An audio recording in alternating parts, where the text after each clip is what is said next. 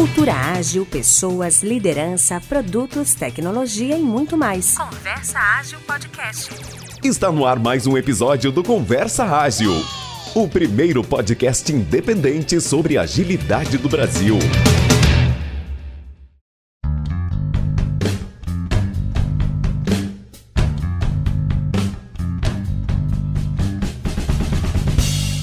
Fala Renato, e aí? Temos recados? E aí, mestre Oda, temos três recados super rápidos aqui. Manda aí. Cara, um primeiro é um evento da PM3 dos dias 18, 19 e 20 de outubro. Boa. É um evento ao vivo, nesses dias às 17 horas. Uhum. É o Product Marketing Week. Cara, é o primeiro evento sobre marketing de produto do Brasil. Olha. E eu vou te contar um negócio agora que você não vai acreditar, cara. O que, cara? Conta aí. É gratuito. É grátis, cara. É só se inscrever. Sensacional, muito bom. É isso, vai lá no link da descrição, né? Boa, boa. PM3 sempre impressiona e a qualidade também nem vamos contar, né? Não, é, é indiscutível, cara, assim. E é na fachola, aproveita, porque é coisa muito boa. Boa. Tem um recado também que eu quero dar, que é mais um evento que vai rolar no final do ano, 7 e 8 de dezembro. Esse, eu não sei se a galera conhece, mas quem não conhece precisa conhecer, que é o Product Camp. Product Camp vai rolar no final do ano, mas você já pode garantir seu ingresso agora com valor promocional. E o melhor, você pode usar um cupom de desconto do Conversa Ágil. cara, agora sim, ó, agora a gente tá conversando, cara. Agora sim. Então, ó, usem o cupom Conversa Ágil 10 para conseguir 10% de desconto Boa. e garanta seu ingresso porque na boa vai lotar esse evento, cara. Palestrante nacional e internacional vai lotar esse evento. Garanta aí seu ingresso já com valor promocional. É, esse é o evento de produtos, né, cara? É o evento de produtos. E para fechar, tem nosso já de costume cupom para os cursos da PM3, né? Mais um cupomzinho, cara. Eu tô chacoalhando um cupom cupom. de cada lado que os ouvintes não podem ver agora. Mais um é do Product Camp, né? Conversa Ágil 10. E o outro é do cursospm3.com.br. Só acessar lá. Boa. Conversa 10. Perfeito. É isso mesmo. É isso aí, galera. Usem os cupons, aproveitem. Você que quer evoluir na área de produto, entender mais, aproveitem. É, são as oportunidades que estão aparecendo aí na sua frente. É isso aí, Oda. Agora, episódio, cara. Bora pro episódio. Bora pra esse valeu, bora pro episódio.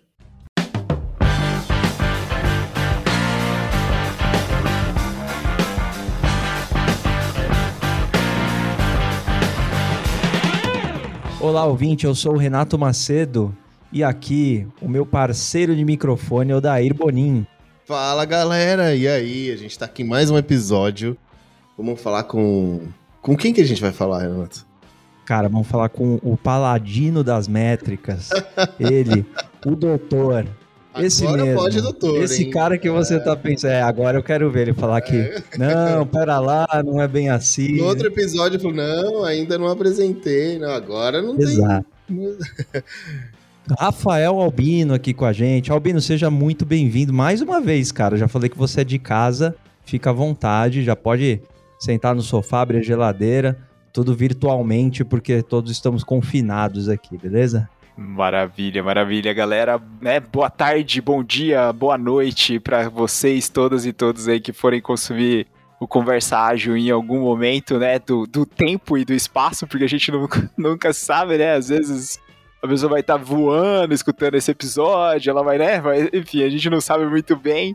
É, pô, eu achei muito massa, eu não sabia. Pra mim, eu tava crente, assim, na minha cabeça, que era a terceira vez que eu estava aqui convosco, mas não, já é a quarta vez já. Então, Quarta vez. literalmente, eu tô, tô me sentindo em casa aqui. E agora com uma casa, né, é, mais, assim, rebuscada aqui, né? é, Porque eu, né, acompanhando todo o progresso aqui do, do Conversa Ágil, pô, gente, assim, ó, essa galera, o Daí e o Renato estão ficando chique demais, assim, ó. Tá, tá muito profissa esse, esse podcast aqui. A casa repaginada, logo novo, tudo É. novo, Instagram novo, equipamento, editor, né, Albino? Então, o kit ágil, né? O famoso kit ágil. Logo, logo o Albino deve receber um também e ele vai mostrar para todo mundo aí. Enfim, Albino, cara, mais uma vez, muito obrigado por você aceitar bater um papo aqui com a gente. E vamos falar desse negócio de doutor, rapaz. Explica aí pra gente. Eu queria, até antes de mais nada, né, queria entender um pouquinho sua motivação né, em relação ao doutorado, como foi esse processo e, claro, falar sobre o conteúdo também, cara. Muito boa. Eu costumo contar essa história pra galera, assim, porque acho que tem um, um fator muito importante, né, que eu sou filho de pessoas que foram professoras, assim, né, são professoras.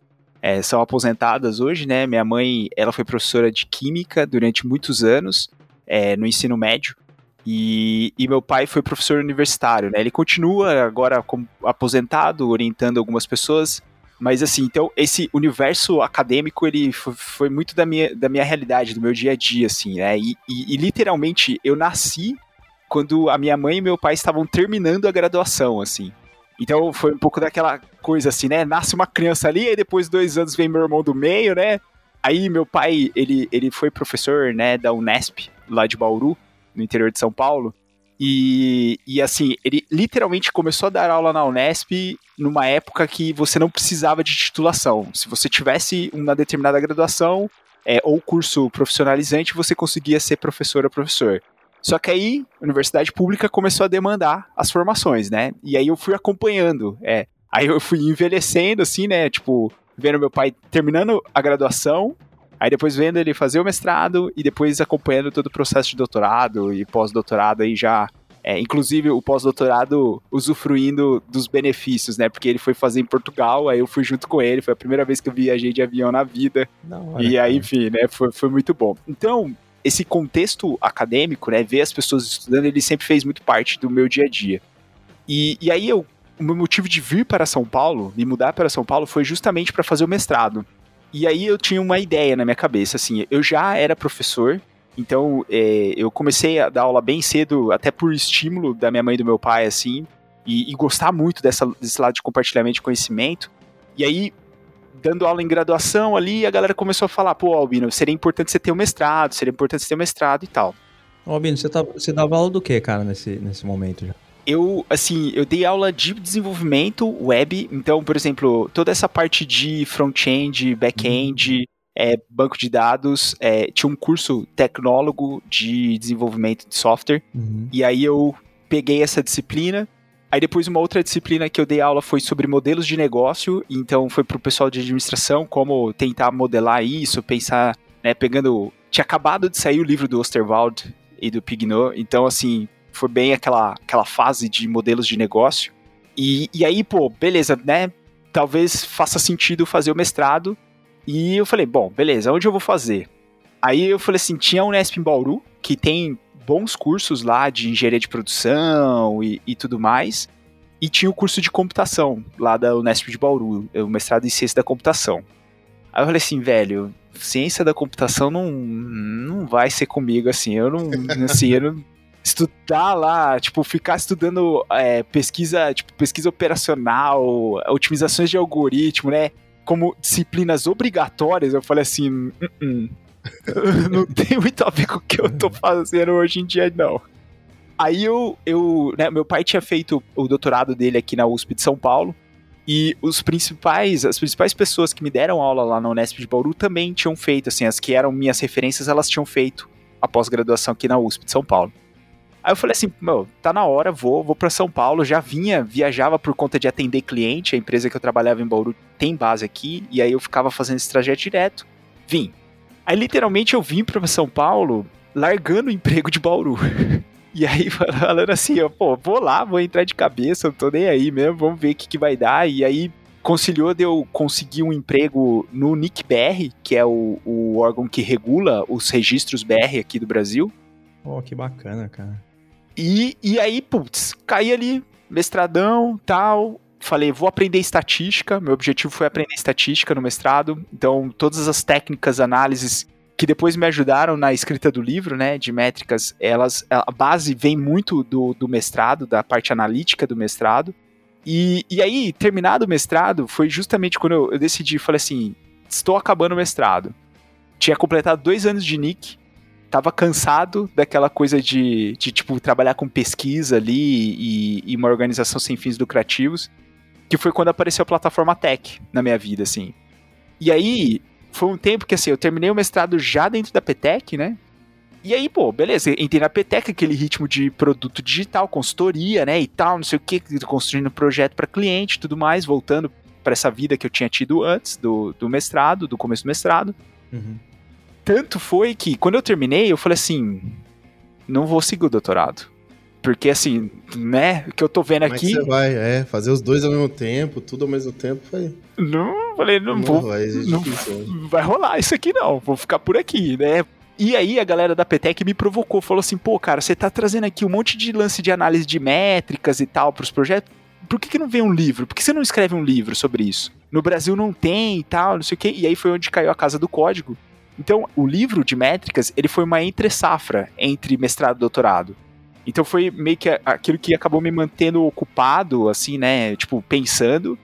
Só que o meu orientador, ele me mandou uma mensagem e falou assim: se você não fizer doutorado agora, na sequência, assim, né? Você não vai mais fazer. Vai acabar o gás. É, é vai isso. Renato. Vai acabar o gás.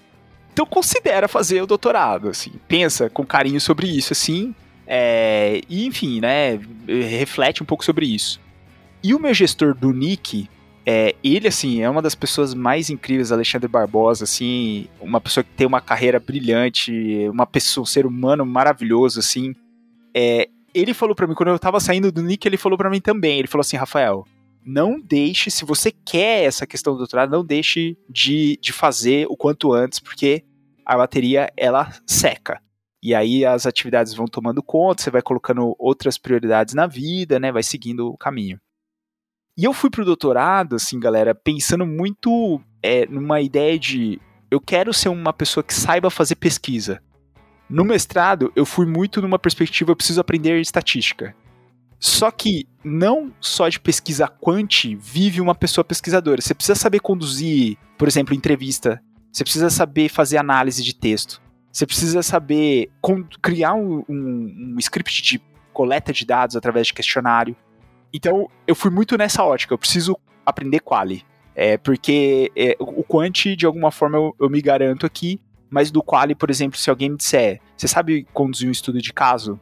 Eu vou falar assim, é, eu sei coletar informações porque eu fui cons- sou consultor, né? Mas então o doutorado ele me motivou muito em cima disso, mas eu não imaginava que teriam os picos e vales de emoção durante a jornada, assim. Mas o motivo final foi esse, assim, contando a história, mas trazendo o motivo final foi me tornar um pesquisador melhor, assim. Muito bom. Legal demais.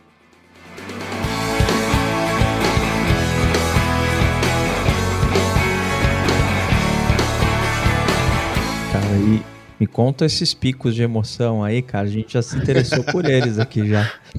Nunca é fácil, né, cara? Não é fácil, Senão- né, cara? Não, não- deve ser. É isso que eu ia falar, senão ia ter, sei lá, a população inteira de doutorados e doutores. E não é fácil, com certeza não é algo tão trivial assim.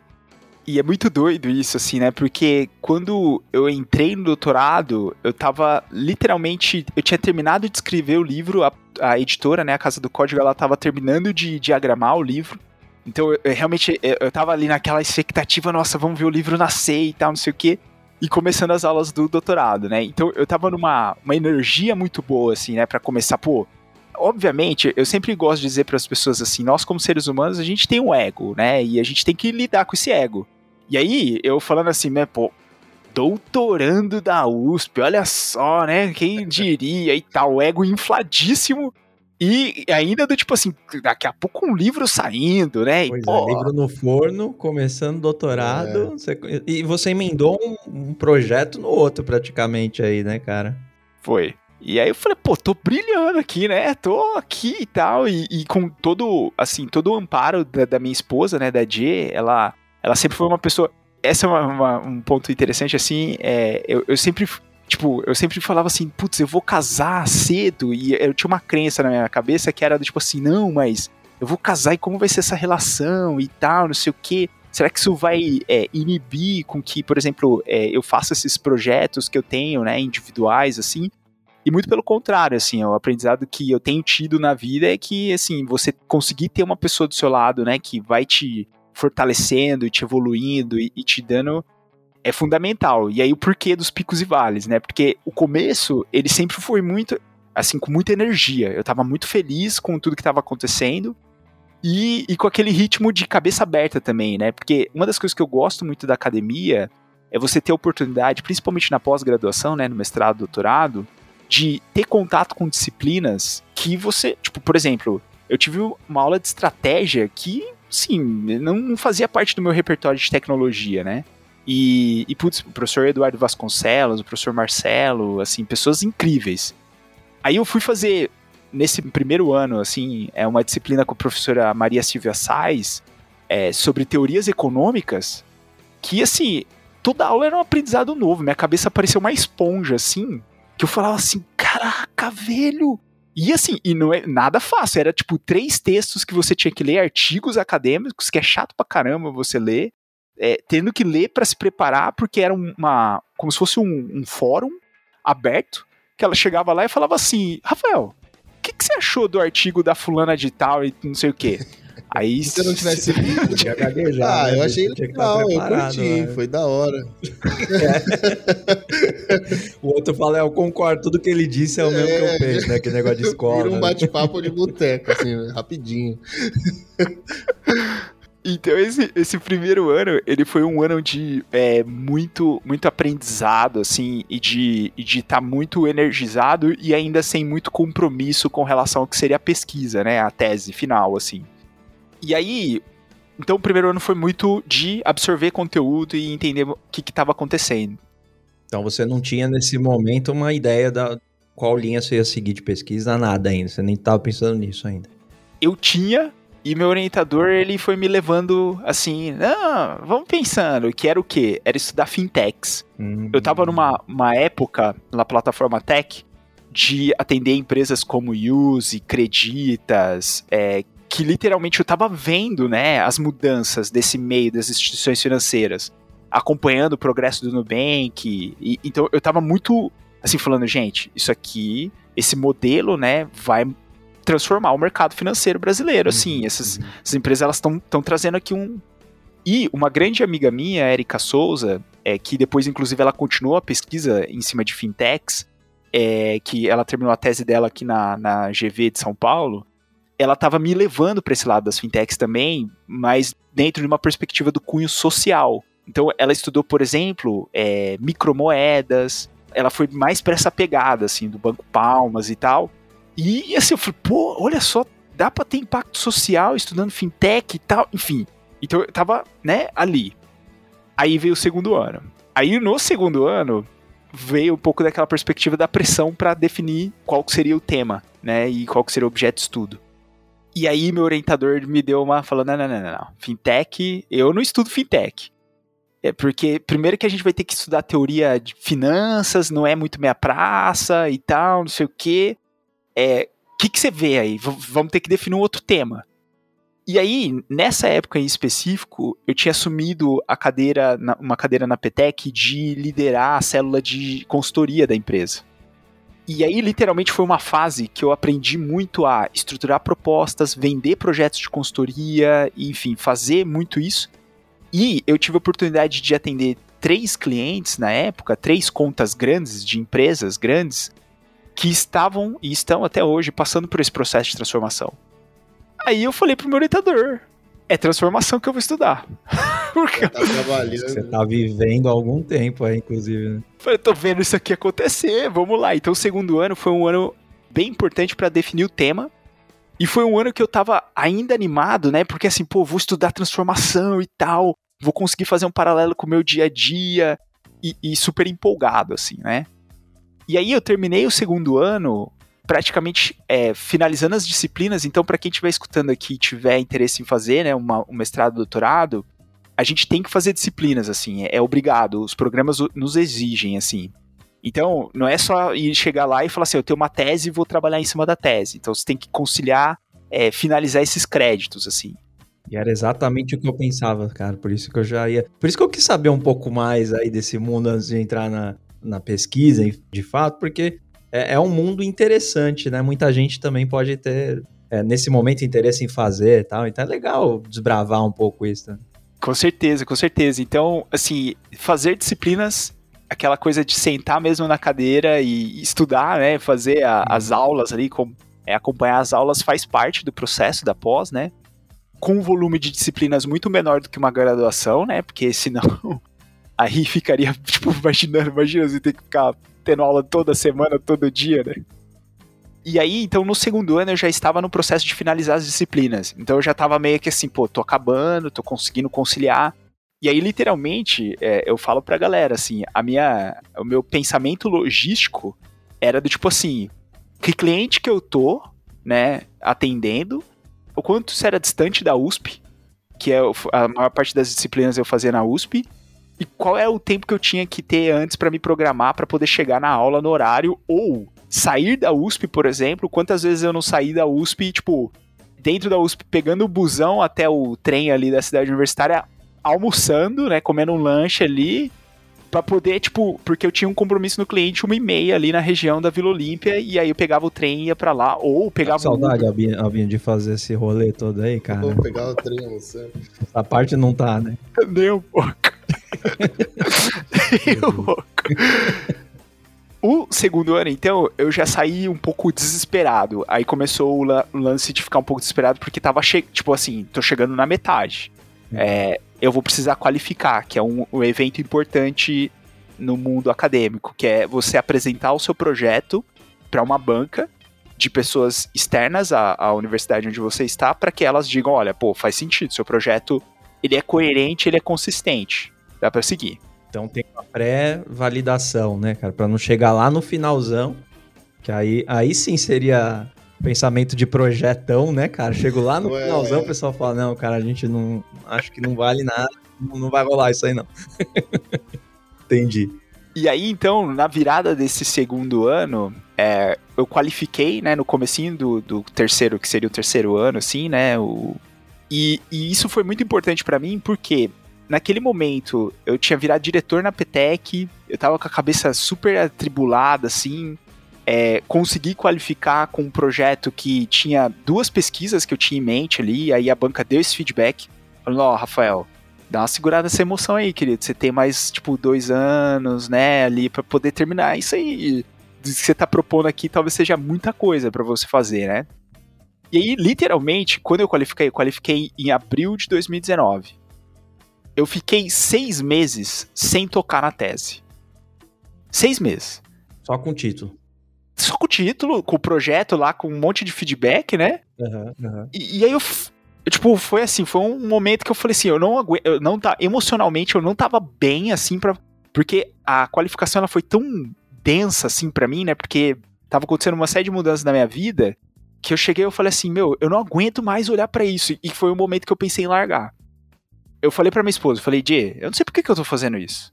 Tipo, assim, profissionalmente falando, Tipo, minha vida tá muito bem. Aqui, é socialmente falando também, né? Tipo, putz, a gente tá casado, né? Há muito tempo, tá bem e tal, não sei o quê. É, isso só tem drenado uma energia, né? Ela não. Eu não tô conseguindo ver a troca de energia positiva, assim. Ela só tá tirando só. E aí, esses seis meses, eles foram muito bons, assim, pra viver muita coisa dentro da Petec, pra ter tido oportunidade. E aí entra um, um fator chave na minha jornada, que foi conhecer o professor Miguel Mira, que é um professor lá do Instituto Técnico de Lisboa. E, e aí o Miguel Mira, ele viria para o Brasil no final de 2019. E aí o meu orientador, o professor César Alexandre, ele fez um encontro entre nós, assim, ele falou, Rafael, eu vou te colocar para conversar com o Miguel porque eu acho que ele pode ser o seu co-orientador, inclusive você poderia ir até Lisboa, passar um tempo com ele lá para poder conduzir parte da sua pesquisa lá. E aí por isso que eu digo que o Miguel ele foi um ponto de mudança na minha vida, assim, né, é, academicamente falando, porque quando ele veio, ele literalmente ele pegou meu projeto e ele falou assim: Rafael, isso aqui tá uma porcaria, tá? Eu vou ser bem sincero com você. Obrigado, né? Você fala, tá bom. Objetivo, é. né? Não, Eu não sei se vocês tiveram oportunidade de lidar com pessoas que falam português de Portugal, mas é, assim. É verdade, tem isso. É tudo na lata, Não tem cara. Não volta, tem... né? É assim, tá bom ou tá ruim? Tá ruim demais, né? Na pedrada já e saindo. É. Às vezes você fala alguma coisa, a gente, né, usando o nosso português aqui, português, eles usam isso, o português brasileiro, né? A gente falando o português brasileiro, assim, eles. Não entendi o que você quis falar, assim, né? Seja direto. É, seja mais direto. Seja mais direto. E a gente dá umas voltas pra falar as coisas, né? Fala a É. verdade. Né? Fica e, e tenta. E aí o professor Miguel, ele veio pro Brasil no final de 2019 e aí ele, ele me fez esse convite. Ele falou assim, ó, é, vai pra Lisboa, passa um tempo comigo lá no, no instituto, que eu acho que pode ser útil para sua pesquisa, desde que você vá, né, no, num determinado período e você já entregue, faça uma entrega. Então, por que que foi bom ter o contato com o professor? Porque ele literalmente me deu um clique de que eu poderia conduzir a minha tese usando tudo que a gente aplica dentro do dia a dia de desenvolvimento de software de forma iterativa e incremental. Porque quando ele falou assim, e, e leve uma entrega, foi literalmente eu pensando o que, que seria o produto mínimo que eu consigo levar até Portugal para ele entender o que, que tá- vai ser a pesquisa e lá ir iterando em cima desse produto, assim. E aí foi muito massa, porque eu cheguei em Portugal é, com a oportunidade, né? Ele, ele me deu espaço lá, e aí, assim, a plataforma que foi vendida, né? E pro Nubank nesse, nesse meio tempo. Eu já tinha planejado, independente da venda da Petec, ir para Portugal passar um tempo, então eu ia tirar uma licença não remunerada, já estava tudo organizado para isso e tal. E, e aí eu fui com a cabeça leve, né? Porque, putz, a, a empresa que eu trabalhava não existe mais, assim. Eu tenho uma, uma carta de oferta aqui para voltar pro Brasil e trabalhar no Nubank, né? E tipo, vamos lá. É. Tá tudo engatilhado, né, cara? Falei pra galera do Nubank, tô indo pra Portugal, galera. Vocês- Vocês esperam, né? A galera, não, pode ir e tal, vai tranquilo e tarará. Falei, de boa então. Aí eu fui pra Portugal, lá eu entreguei um primeiro artigo da tese. E aí, na USP, aqui na FEA, que é a Faculdade de Economia e Administração, você consegue entregar a tese em três artigos. Então, o primeiro artigo, quando eu cheguei em Portugal, ele já tava numa versão madura dele, assim. E eu já tinha um traçado do que seria o segundo artigo, que era usando a especialidade, inclusive, do professor Miguel, que é uma técnica chamada Design Science Research, que é um método para você criar artefatos. Então, a galera que, por exemplo, cria software dentro da academia e fica pensando assim, que metodologia eu uso? Design Science Research é uma abordagem para isso, assim, porque você modela o artefato, você prova que esse artefato ele é útil e você registra os aprendizados desse artefato. E o Miguel, ele é especialista nisso.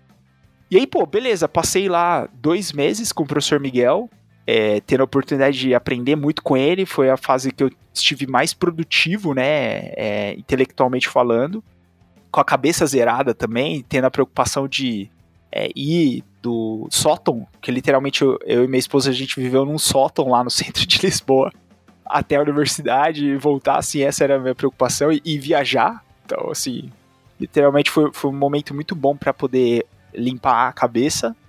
E aí eu volto pro Brasil com esse segundo artigo já pronto, assim. Então aí o que, que faltava? Faltava o terceiro. E com o terceiro eu conseguiria defender e apresentar a tese. Só que aí eu volto numa empresa nova, né, com, tipo, não conhecendo direito como que seria o meu trabalho, tendo que aprender um monte de coisa e tal. Praticamente emprego novo do zero ali, conhecendo a galera, entendendo o desafio, né? Exato.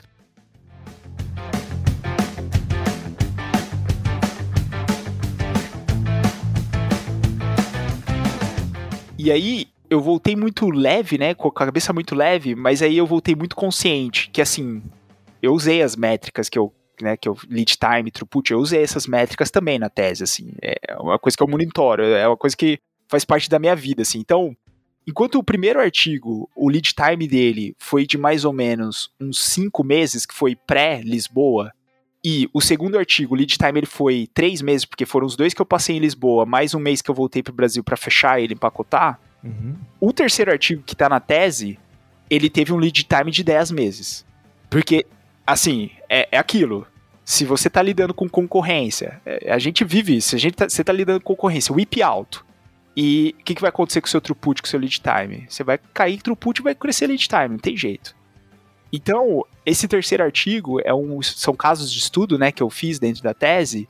E aí, assim, conciliar a agenda das pessoas que eu entrevistei, é, montar roteiro, enfim, teve toda essa complexidade, né? O mundo pandêmico que a gente está vivendo e tal. E, mas enfim, aí eu consegui terminar. E aí eu diria para vocês assim, né, que o meu humor nesse último ano, ele teve a pandemia, né? Tinha o fator pandemia, que não tá fácil para ninguém. Tinha ansiedade, porque eu tava vendo que tava perto de acabar, mas não tava acabando, porque tinha um, um terço razoável ainda para terminar ali. E teve um desafio extra, que foi eu fiz a tese em inglês.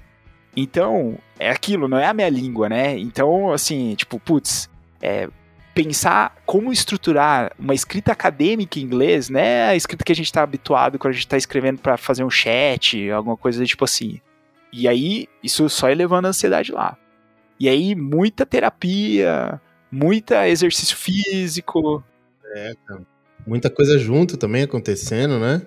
O inglês, só pegando o gancho, você, você já fazia aula antes? Você, assim, como que você é, começou esse, essa escrita em inglês? Você teve que fazer alguma coisa antes? Já deu para começar e depois dar uma melhorada? Esse lance do inglês ele foi muito interessante porque assim, minha mãe e meu pai, logo que era muito pequeno, eu tinha uns 7 anos de idade, ela e ele me colocaram numa escola de inglês que eu fiquei até mais ou menos uns 14 anos assim. Então, isso ah, depois, né, conversando com profissionais de, de idiomas, assim, é, as pessoas falam que isso é muito importante porque ajudou a criar uma escuta, ajudou a ter um, uma, um tato com a língua. Criança, né? É. Quando você é criança, né? Fica mais fácil, entendi. Aí, mas assim, depois também eu literalmente, ah, não, eu mancho de inglês. Eu, tipo, sete anos da minha vida, eu não preciso mais estudar inglês, né?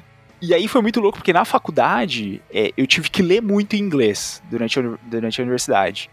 E isso, tipo, me, me manteve em contato com a, a leitura. Mas fala e escrita, Aí, Renato, foi muito louco, assim, eu daí, Renato, que o processo de trabalhar na.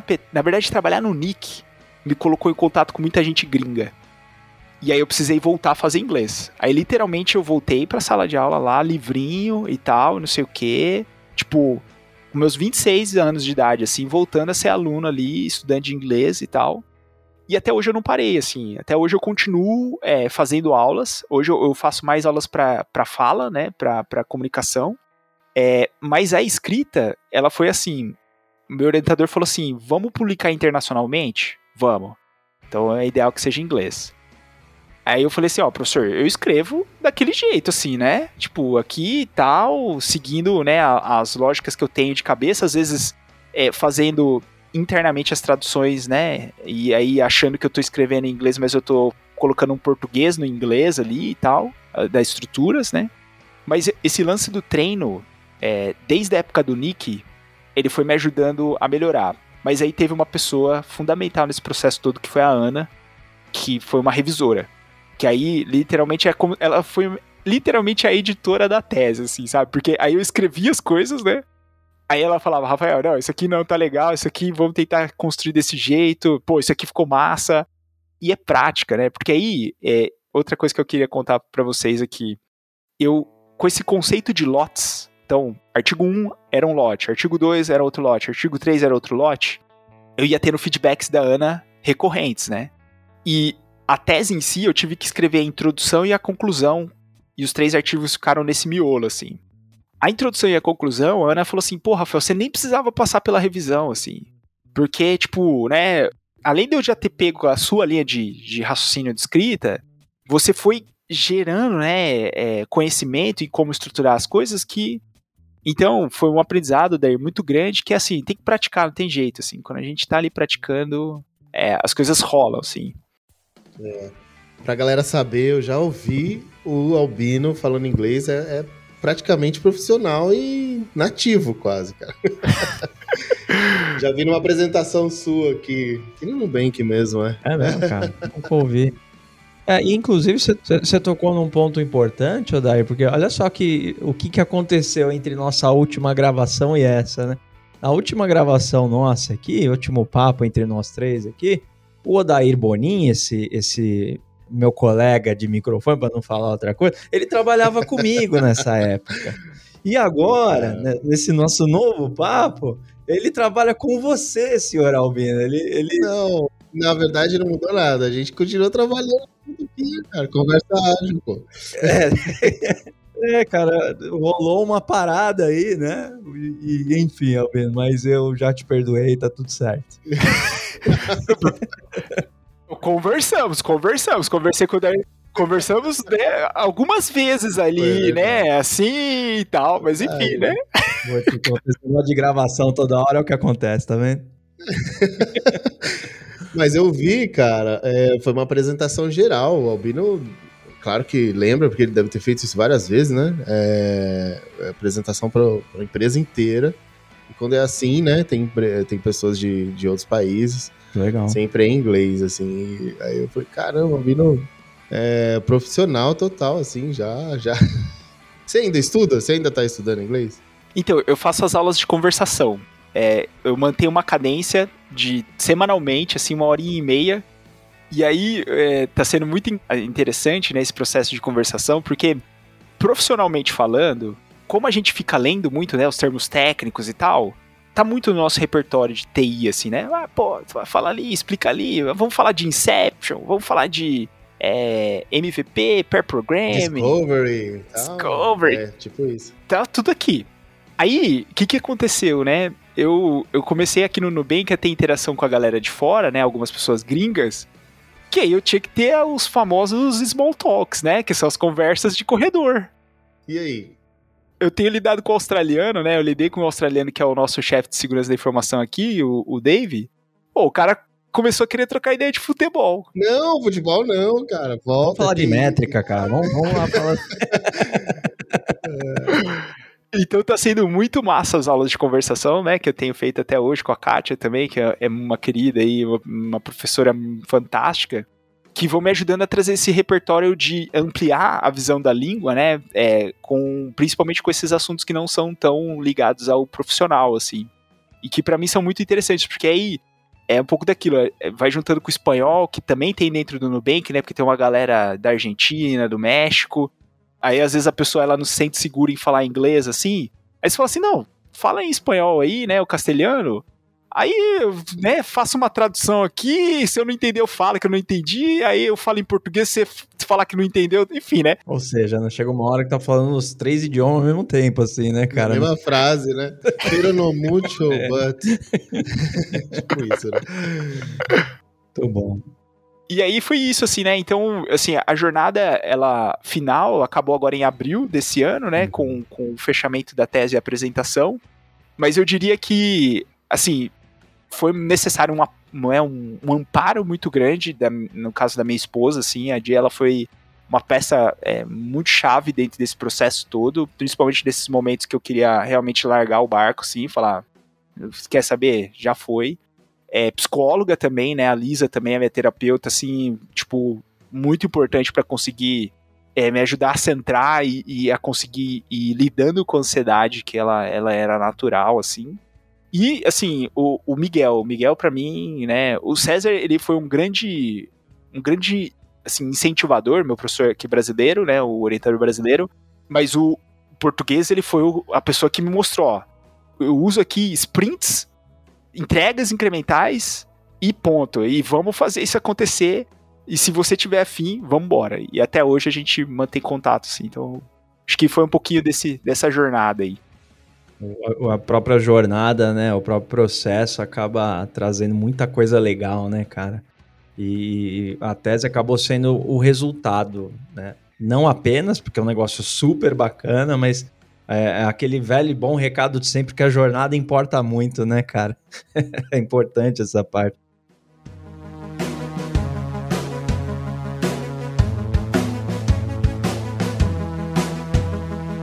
E, Albino, assim, falando da, da tese, né, assim, é, como que você poderia trazer aqui para os nossos ouvintes, né, é, de uma forma, assim, que é, é tipo um mapão, assim, um framework, é, como que a gente aborda isso dentro da transformação digital, é aplicável, não é? Queria trocar uma ideia com você, cara, sobre essas, as características, né, do, do que você trouxe aqui na tese. Boa. Eu acho que assim, eu, se eu fosse dizer, é um grande mapa, é, que pode ser útil para as pessoas elas irem navegando e para que elas possam de alguma forma irem entendendo o que está acontecendo a nível de mudança dentro da empresa onde ela está, assim. Então por quê, né? E aí eu acho que é, é legal metodologicamente falar para a galera como que eu acabei chegando nisso, assim. Uhum. É, para entender os elementos de uma transformação, assim, né, as coisas que engatilham, né, que, que tem as triggers ali, os gatilhos para transformação, é, a questão das barreiras, estruturas habilitadoras, mudanças que acontecem a nível de, por exemplo, é, resultados, né, os outcomes, a parte de o que muda na estratégia da empresa e como ela se transforma em si, assim, eu acabei tendo que fazer o que a gente chama que é uma revisão sistemática de literatura. Então, eu varri uma série de artigos é, publicados em periódicos Uhum. para poder modelar essas variáveis para poder explicar a transformação digital. Desculpa, meu velho, eu só ia fazer um comentário que assim, o pessoal sempre comenta, né? Não, a transformação digital tem muitas variáveis, né? A gente sempre escutou isso, você foi lá e tangibilizou essas variáveis, né? É, organizou, classificou essas variáveis, pelo menos. É, acho que é isso, é isso, Renato. Assim, acho que essa, essa leitura literalmente foi um dos objetivos, que era poder tirar um pouco do subjetivo. E é Uhum. falar assim: olha, gatilhos podem ser gatilhos externos e internos. Bom.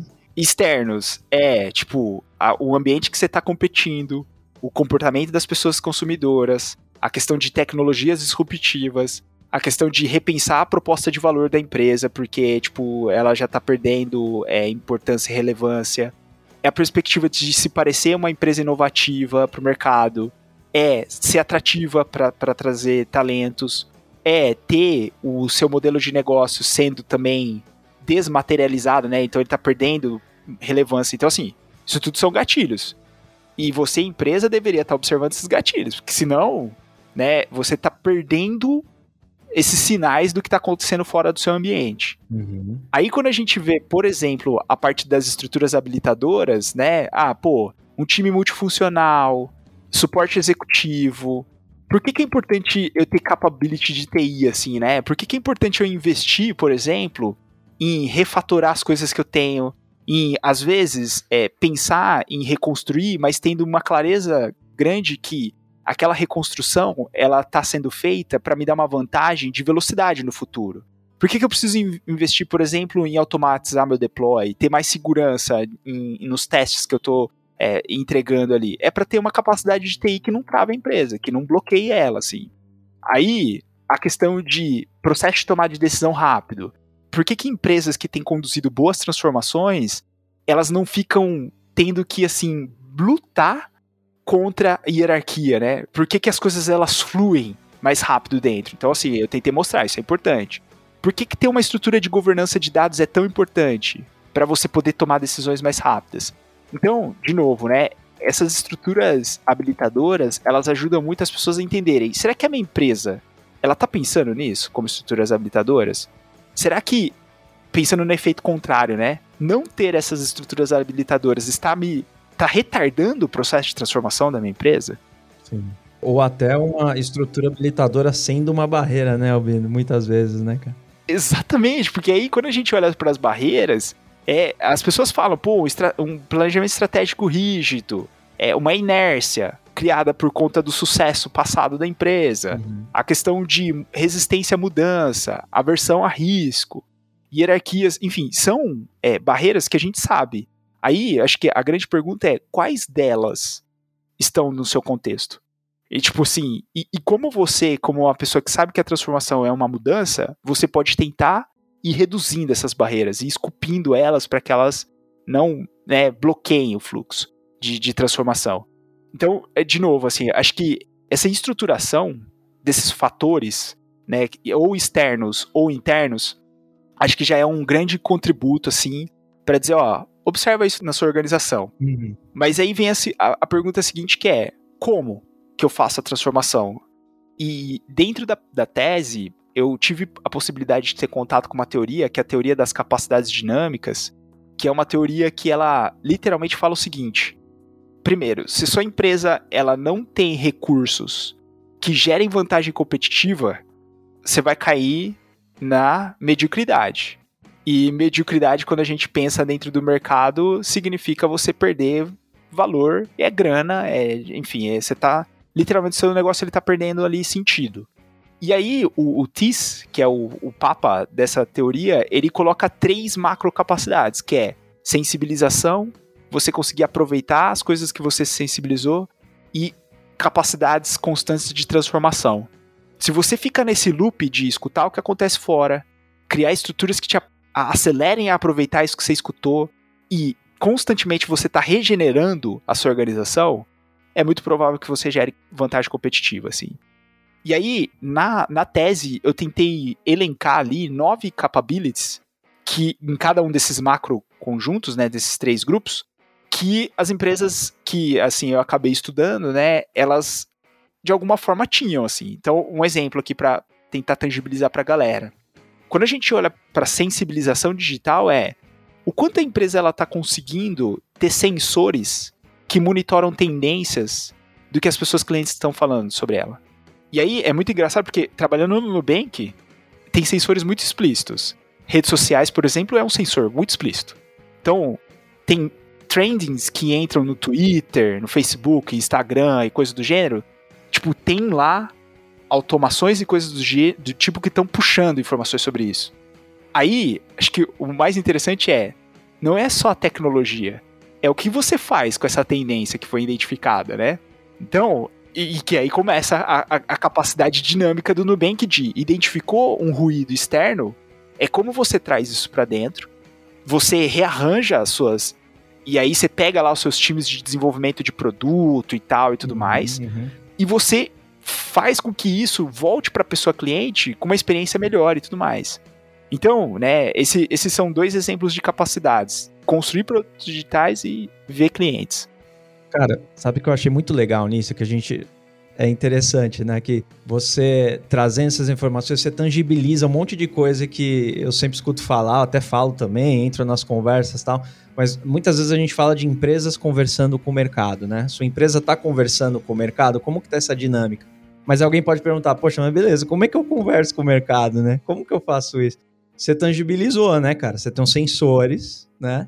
Do sensor você captura as informações, você traz para dentro, usa os habilitadores aí, né? As, os recursos habilitadores que você tem. Não estou falando de pessoas, não, né? Tô falando de, de, de estruturas habilitadoras, né? Como você trouxe. E responde para o mercado, né? Alguma coisa dentro da informação que recebeu ali. É isso. Aí eu vou dar um outro exemplo de um case que eu coloco dentro da tese, uhum. é, sobre como aproveitar oportunidades digitais, assim. É, foi uma instituição de ensino que já tem aqui seus 40 anos e que estava vendo no, no, ensino à distância uma oportunidade, certo? Então, era assim, é, se eu quero escalar a minha atuação para um nível nacional, eu preciso do ensino à distância qual que seria um caminho natural de uma empresa incumbente, uma empresa que nasceu num contexto pré-digital, assim, ou pré a, a, internet ela ter a relevância que ela tem tido no nosso ecossistema de negócio? Era, eu vou construir dentro, eu vou é, colocar aqui todas, né, tipo, desenhar todo o currículo, eu vou criar plataforma, eu vou fazer isso, vou fazer aquilo e tal, né? Tipo, isso é o que a galera é o, o automático dentro de uma empresa que se sente autossuficiente. O que, que foi interessante ter observado dentro desse case? Se você quer ter um portfólio digital, você tem que saber balancear opções internas e opções externas. O que, que significa opções externas? Às vezes você ir lá e fazer uma parceria com uma startup que sabe como subir um curso EAD assim rapidamente, entendendo qual é o perfil de conteúdo que essa pessoa que consome esse tipo né, de, de educação quer, saiba como fazer essa oferta, saiba como ter o marketing digital para poder atrair essas pessoas e fazer a conversão delas. Então, assim, olha só, eu falei só de três capacidades aqui que se uma empresa que nunca fez isso na vida quisesse desenvolver, ela ia dar muita cabeçada. E, e esse lance de você balancear opções externas e internas para ir inovando no seu modelo de negócio, para uma empresa que está em transformação, por exemplo, isso, isso é, é até certo ponto disruptivo. Porque é do tipo assim, eu não preciso fazer tudo em casa. Então, enfim. E aí, isso que eu acho muito louco, porque uma empresa, por exemplo, eu tô citando o Nubank porque é onde eu tô vivendo, assim, mas uma empresa como o Nubank, quando ela toma a decisão de compra a plataforma Tech, compra a Cognitech, que são duas empresas de engenharia de software, e compra uma empresa de investimentos, que é o caso da Easy Invest, ela tá balanceando o portfólio dela, porque ela tá percebendo que internamente, para ela conseguir entregar tudo aquilo que ela tem como estratégia, não é só dentro que ela vai conseguir, não só com as, os recursos internos ela vai conseguir entregar isso, né? As capacidades internas ela vai conseguir. Ela vai precisar acelerar através de recursos externos. Então, assim, é só trazer um exemplo também. E aí, é, dentro da tese, isso é uma das capacidades dentro do, do, do conceito de aproveitar as coisas. Muito legal, cara. De você usar é, parceiros de aceleração. Né? Inclusive, num, num papo de produto que a gente teve, surgiu um pouco disso, né? De é, é, bons exemplos de empresas que usaram startups como aceleradoras, né? Isso é, é bem bacana. Assim.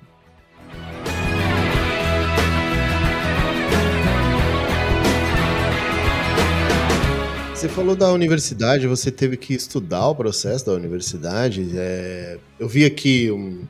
Ó, peguei aqui um, uma apresentação sua, hein? Agora, tudo que você. Muito legal esse desenho que você colocou aqui sobre os drives e como que são os triggers e tal e tudo mais. Mas você comentou agora da universidade aí, que já tem seus tantos anos aí. Como foi esse trabalho? Você teve que, tipo, estudar dentro da universidade? Como que funciona? Como é que eles recebem esses triggers? Ou não, não, não tem a ver com isso?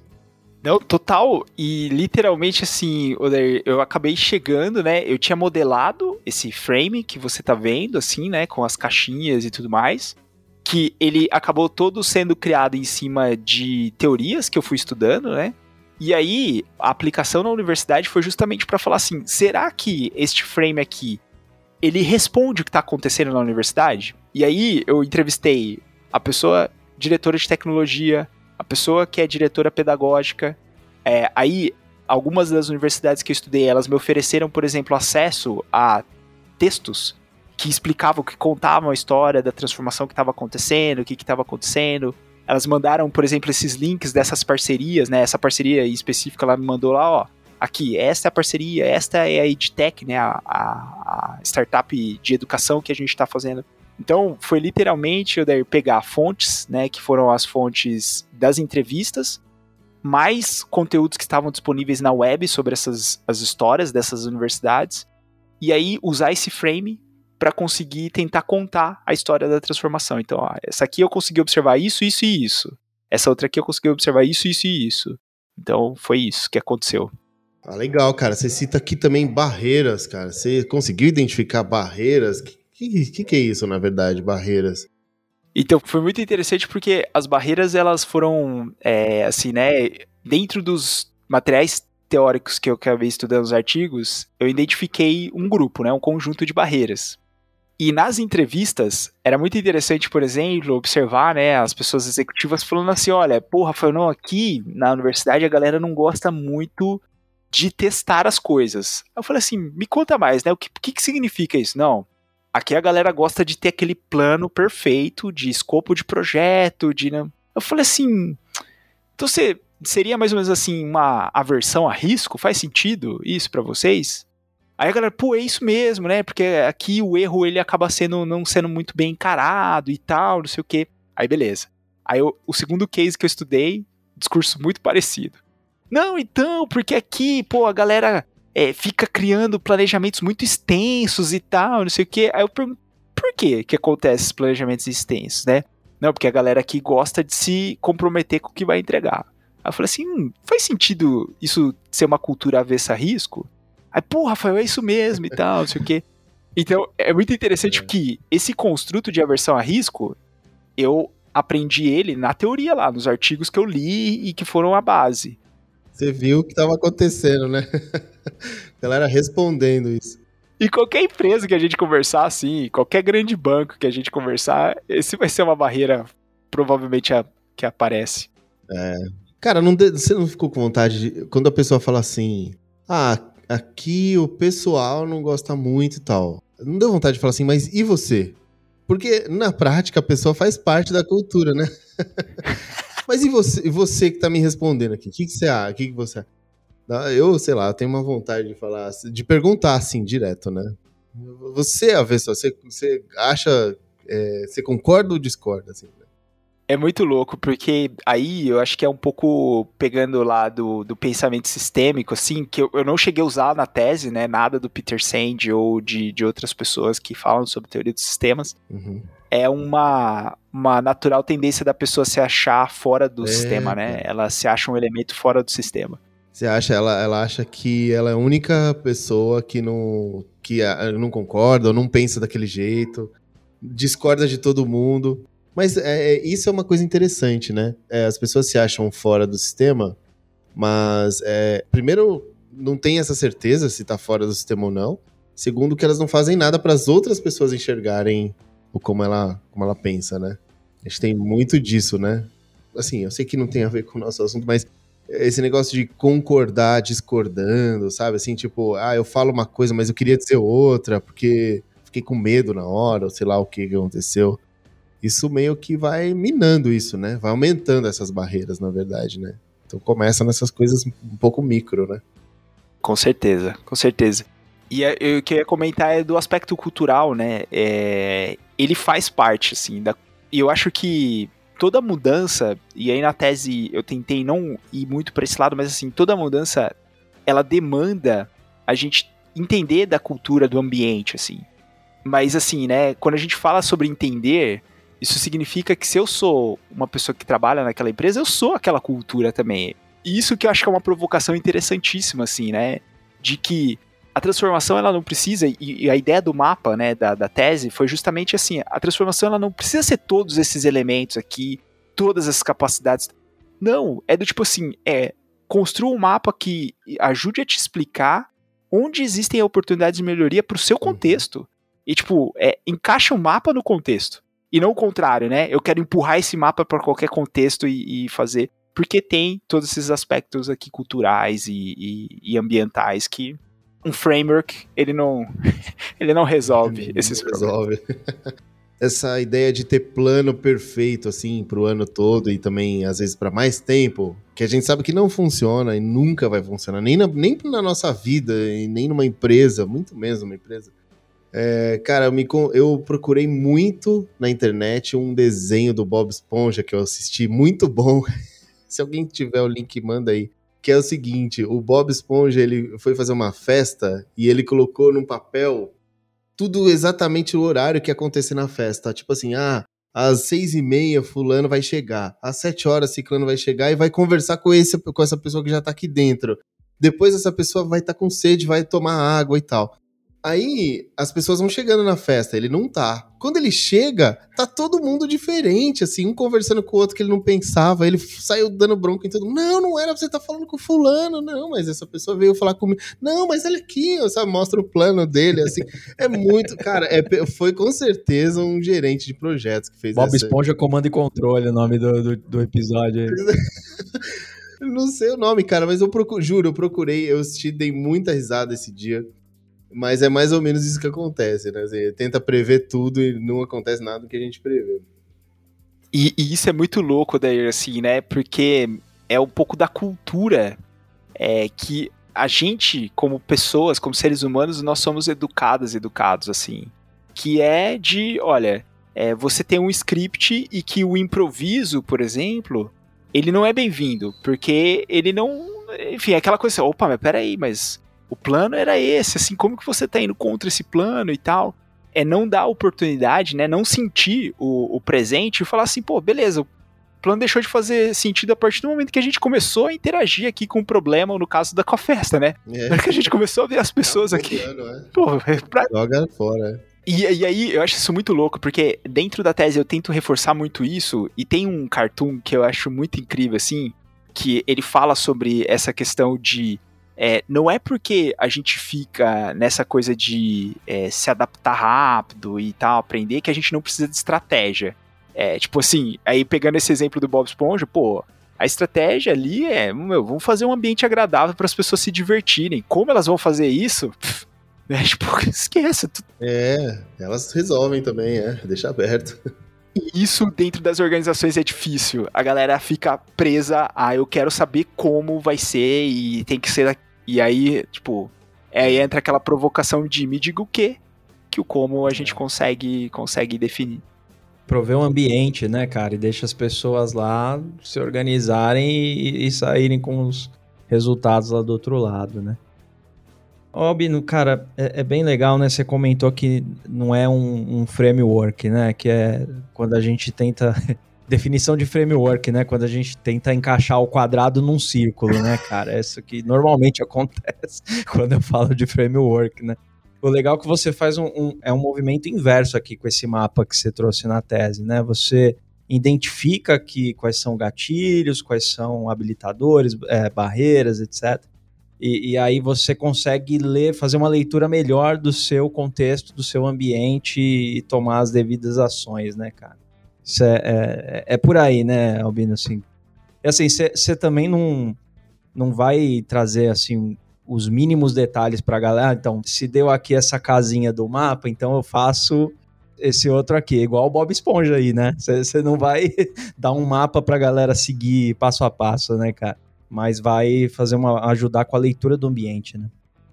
É isso, é isso. E, e, assim, a grande provocação que eu gosto de fazer, inclusive para os modelos, assim, porque nós como seres, também seres humanos, a nossa capacidade cognitiva, ela é limitada qualquer atalho que nos apresente, ele é atrativo. Certo? Então, fórmula. Por que, que fórmula é tão atrativa assim? Pô, porque é. se, eu colo se eu coloco aqui, se eu rodo aquela fórmula, ela é. magicamente, né? Ela vai. Receita, né? Receita. É, tipo, padrões visuais dentro dos gráficos, né? Então, pô, se eu vi aqui uma curvinha, uma barriguinha cresceu, opa, parece uma exponencial isso aqui. Se eu vi, enfim, né, é uma regressão linear. Então, assim, é muito isso, assim, a gente gosta. E aí, a grande provocação que eu gosto de falar para as pessoas é que qualquer atalho, ele só vai ter significado quando a gente interpreta ele, assim. Então, é, é do tipo assim, porque se a gente não vive e não interpreta aquele atalho, ele vai ser meramente uma teoria, um modelo, enfim, e que a gente não vai saber muito bem como é. E aí eu faço aqui, né, o convite para as pessoas que, por exemplo, como eu gosto de correr, eu gosto de fazer mapas, por exemplo, do trajeto onde eu vou correr, assim, pô, eu tô saindo daqui de casa, por exemplo, eu vou passar por perto do parque aqui, eu moro próximo do, do Ibirapuera, aqui em São Paulo, aí eu vou, tá, eu gosto de fazer isso. Só que eu só sei como é aquele trajeto quando eu tô na rua.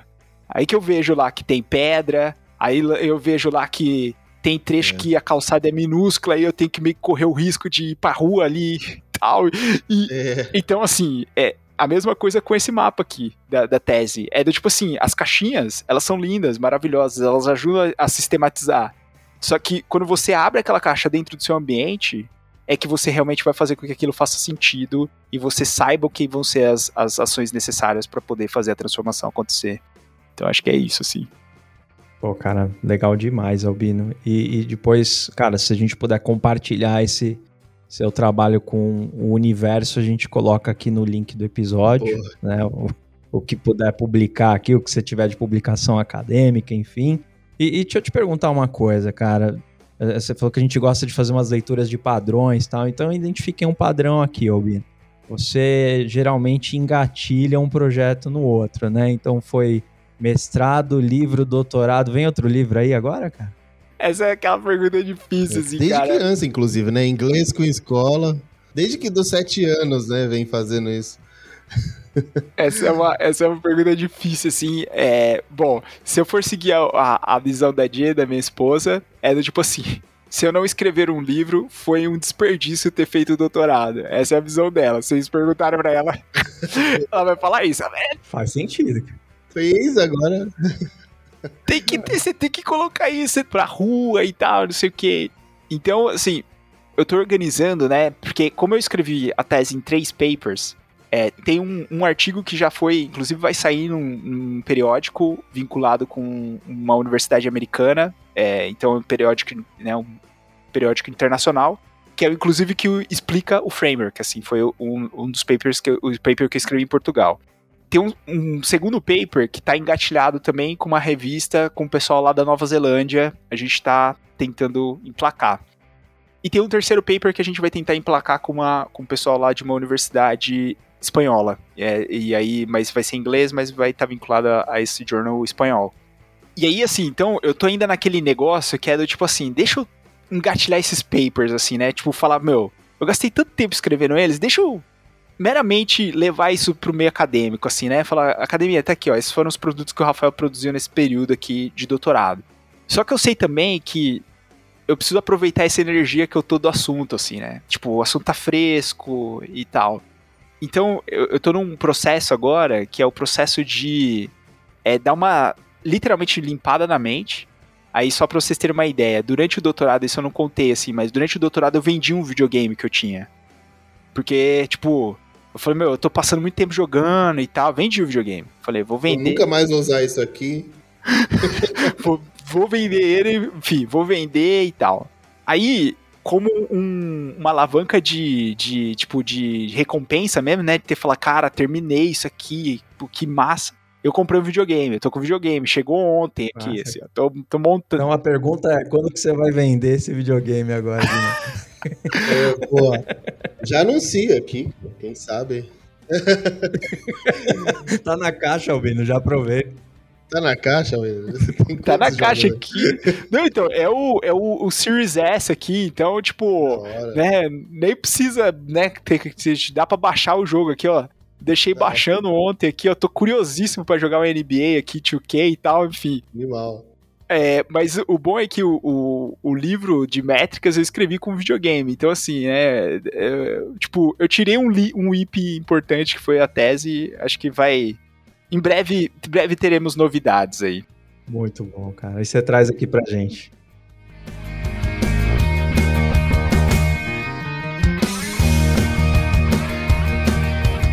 Não, eu ia falar aqui para vocês, momento jabá? Vamos. Eu ia perguntar isso, Albino. Primeiro de tudo, você recomenda fazer doutorado? Para quem que você recomenda fazer doutorado? O que, que eu tenho que ter de vontade que você fala assim, cara, se você tiver isso aqui, se você não tiver, não faz? Se você gosta de se aprofundar em qualquer tipo de conteúdo, faz muito sentido. Legal. Agora, se você é uma pessoa que não tem paciência, talvez não seja para você. Não rola. tem que ter muita paciência, meu. Boa. O que, que você manda aí tem de novidade para comentar? Ou indica para as pessoas? Eu acho que a, a, sugestão que eu ia deixar para vocês, provavelmente em alguns próximos dias vai sair no banco de teses da USP, né? A, a, a tese aberta para todo mundo baixar. É, e, e assim, acho que se conectar nas redes aí, LinkedIn, né? Eu vou começar a soltar alguns textos é, tentando trazer para uma linguagem mais aplicada, né? O, o, que eu escrevi da tese. Então, o LinkedIn vai ser o canal que eu vou usar ali para compartilhar com a galera. Então, acho que esse é o, a ideia. Boa. Bom, quem ainda não conhece o Albino, então procura aí, Rafael Albino. Vai encontrar em todas as redes sociais. Não, na boa. O, o não existe quem não conheça o Albino. Pois é, eu, eu, só falei assim, vai que alguém que tá ouvindo a gente ainda não conhece o Albino por acaso. Eu pensei que você ia terminar assim, ó. Se você ainda não conhece o Albino, você, você não é desse planeta, então né? segue o jogo aí, não tem problema. Boa. Bom, é isso então. Beleza, gente. Albino, muito obrigado, cara. Valeu demais pelo convite, assim, uma conversa super legal. Acho que é muito bom. Bom, vocês acabam fazendo que a gente fique muito confortável aqui, né? Se sentindo muito em casa, assim. Então, é, é sempre um prazer para mim estar por aqui e eu sempre fico muito feliz de acompanhar, né? Todo, todo o sucesso e todo o trabalho. Eu já falei isso, né? Algumas vezes aqui. O trabalho que vocês fazem para a comunidade, de oferecer conteúdo gratuito, é de altíssima qualidade, é, sabe? Assim, é um baita de um serviço, assim, e que acho que vocês devem sentir muito orgulho do, do que vocês têm feito, assim. Então, para mim, é sempre um prazer estar aqui com o Odair agora, que é meu parceiro de trabalho aqui, né, do Nubank. A gente já combinou um café, vamos fazer o café ainda que a gente não fez.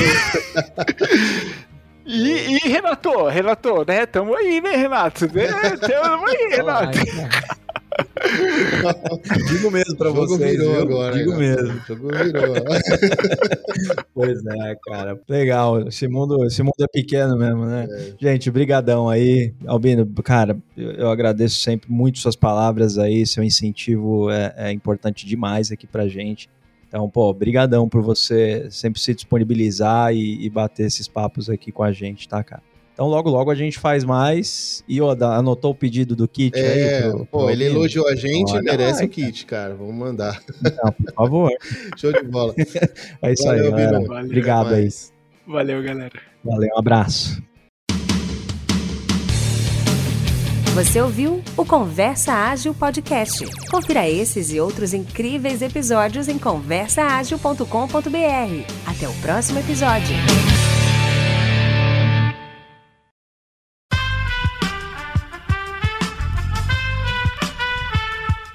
Podcast foi editado por Aerolitos Edição Inteligente.